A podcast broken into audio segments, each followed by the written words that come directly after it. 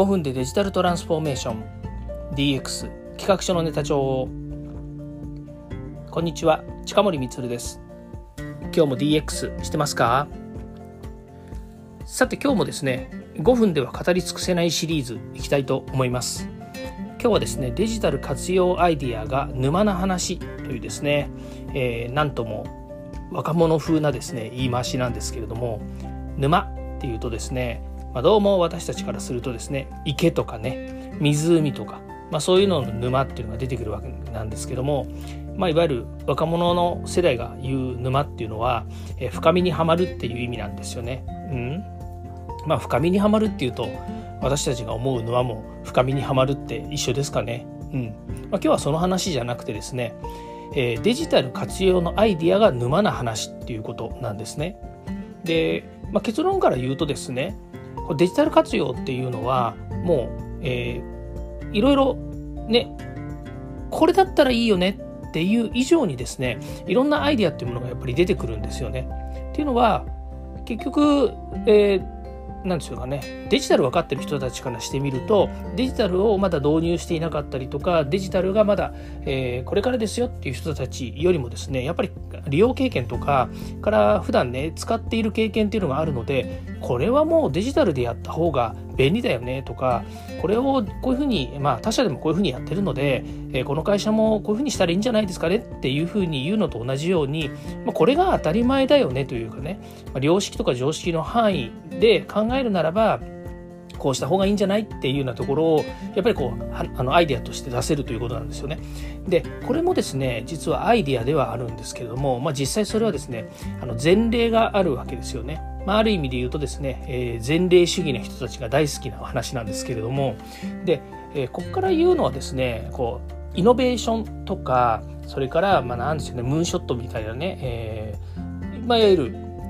月に行くためにはどうするんですか？みたいなアイディアがあるわけですよ。でその時にね10年かけて10年後にね月に行くって言った時に一つ一つの技術の積み上げとかえ検証とかをやってるともう間に合わないしとてもできる話じゃないのでもう10年後に月に行きますよっていう逆算方式からじゃあそのためには今何するっていうようなことをです緻密にこう、えーまあ、具現化していくということなんですよね。で、まあ、それもね成功したからこそ例えばあのアポロ計画なんかもそうですけれども成功したからこそあなんだろうなそのやり方が正しいとかそのやり方が良かったよねっていうふうに思うかもしれないですけどその道のりというか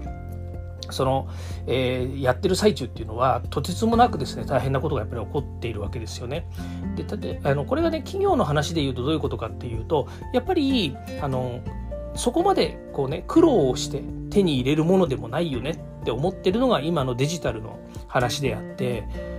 逆に言うともうデジタルいいよねとかデジタルなんて私たちには関係ないわって思っている人たちっていうのは逆を言うとそんなことをしたところで自分たち変わらないよって思ってたりとかそこまでしてやっぱり導入するほど生産性を上げたりとか新しくイノベーションを起こそうなんてとてもじゃないけど敷居高いよねって思ってたりするわけですよね。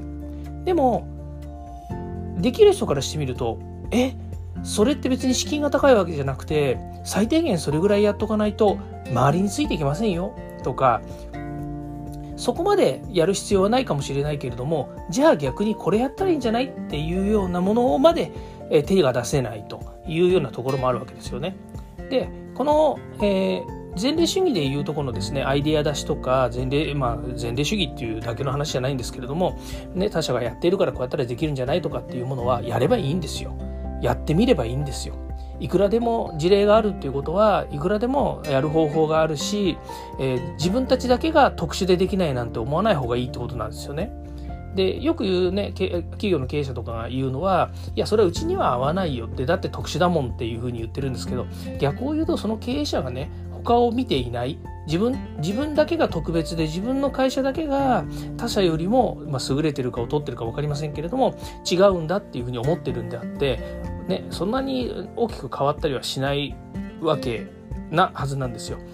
まあ、もっと言うとね、えー、ともうエポックメイキングなね取り組みをしていて本当に違う会社もあるかもしれませんよね。でも逆にそういうところっていうのはあのそれで利益を出してたりとかそれで売り上げを作って、えーね、従業員がそこで、ね、元気に働いてるわけですからそれを売りにする。で逆に言うとそれをアイディアにして他社に売り込んだりとかその仕組みオペレーションの仕組みをやっぱりこう事業化して横に展開していくとかね、まあ、あの外には門外不出で出したくないっていうところもあるかもしれませんけどもそういったものを作っていくっていうのがいいんじゃないのかなというふうには思うわけですよね。まあ、ここでね言うイノベーションというのは全く世の中でやったことのないことにチャレンジするっていうことに近いですよね。でそういうものって何があるのかなっていうと実はここで、えー、これですねっていうほどのものではありません。っていうのはエポックメイキングな、えー、ごめんなさい、えーと、イノベーションですね、えーまあ、他ではやってないようなアイデアとか、えー、企画とか活動とか、えー、そういったものを作り上げるっていうのは本当、えー、頭に汗かいて本当に汗かいてですね、えー、頭に汗をかくっていうのは考えるってことなんですけどねで書いて、えー、一生懸命ですねあの愚直にこう、えー、考え抜いた結果いいアイデアが生まれたりとか、まあ、アイデアだけで、えー、済むかというとそんなことないので、え、実施してみて失敗してみてそして、えー、いい取り組みが作れるということになるわけですよね。で実は今日ですね、えー、これまた NFT の話になっちゃうんですけれどもある方と話しててですね、えー、新しいアイデアを思いついたんですよ。でこれね結果的に何を、えー、結果的にそれを、えーと、やるかやらないかっていうのはまた別ですけれどもやっぱり話してるとねどんどんね新しいアイデアが出てくるわけですよね。でそれを実際に実現すると面白いよねって思うことだからこそそういうアイデアってやっぱり出てきて、まあ、私があのいつもいろいろね人と話してて、えー思うところはやっぱりね面白くないとなんかねつあつまんないといいなんか活路が見え見出せない。なんかこれでいいじゃんみたいな話になっちゃうんですけどやっぱりね面白いし面白いことができそうだよねって思った途端にねやっぱりこうね、えーなんていうのアドリナアドレナリンが出てくるっていうんですかね。やっぱりどんどんどんどんこう新しいですね。こうしたらいいんじゃないあしたらいいんじゃないとかっていう、ね、アイデアが出てくるわけですよね。でこの NFT の活用っていうのもねまだまだやっぱりこうユーティリティというかね機能性っていうのはあの、ね、あのこれからどんどん出てくる話なんですよ。なので、ね、デジタル活用というふうに言う中に、まあ、NFT っていうね一部の技術っていうものがこれ実装されたらね面白いなというふうなものもあると思うんですけどもこれが単純にねあの製造業の生産性向上とかっていうのにじゃあ NFT 使いましょうって言ったところでえどう使うの？何に使うの？って話になっちゃうわけですよね。でそんなところに使ったってこの技術もったいないよねと。いやもっとね、えー、プロモーション的にとかからマーケティング的にとかねそれから企業のもっと選択肢を増やすためのツールとしてネタとして NFT を使いましょうとかっていう方がよっぽど活路が見える話でもあるわけですよね。で間違っちゃいけないのはやっぱりこういうデジタルのツールとかからいろんなアイデアっていうのも結果的に何をしたいのかっていう目的に基づいて、えそれが実行される。あのアイデアが生まれたりとかね。でアイデアが生まれてその中の、えー、使われる技術はこれだよねと、まあ、時にはねその NFT みたいなね今旬なトレンドの技術を使うっていうのもあると思いますし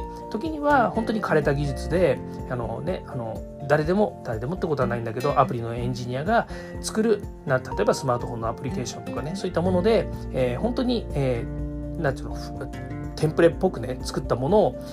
テンプレっぽく作ったって言い方も変ですよね、まあ、いわゆるあの一般的に作れそうなアプリを作るっていうのでもいいのかもしれないですよね。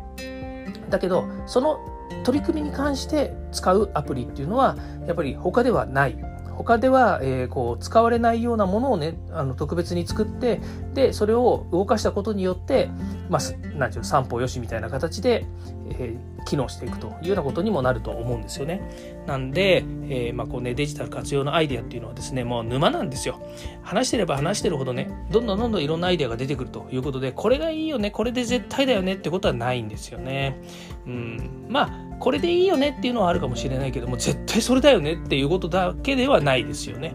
本当にどんどんどんどんいろんなことがですね広がっていく話になるんだろうなと思います。ただね、まあ、それを、えー、実行するための予算とかねお金とかねマネタイズとかね、まあ、いろんなものがついて回るので必ずしも全てが実施できるわけではないんですけれどもやっぱりこうね話しているとデジタルの活用のアイディアっていうのはどんどん出てくるなという話ですね。でこれをね考えられる人は誰かっていうとやっぱりねあの頭が柔らかいっていうかねあのそのイノベーションのって言ったらいいんですかね。あの考えられるようなもしくは発想できるような柔軟なアイデアをねいつも持ってるような人っていうものが必要であってそれねあのみんな知らないだけでね周りにいっぱいいるんですよね。本当は。いるんだけど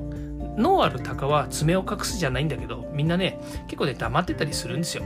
で一番手っ取り早いのはね話しちゃうことなんですよ。話して話して、えー、なんかいろいろ話してるとひょんとこうね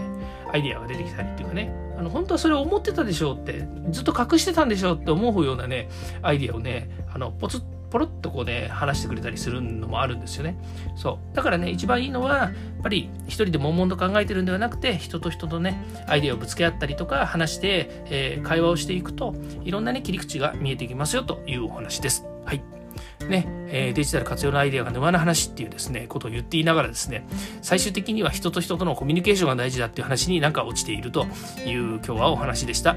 はい。ということで今日も聞いていただきましてありがとうございました。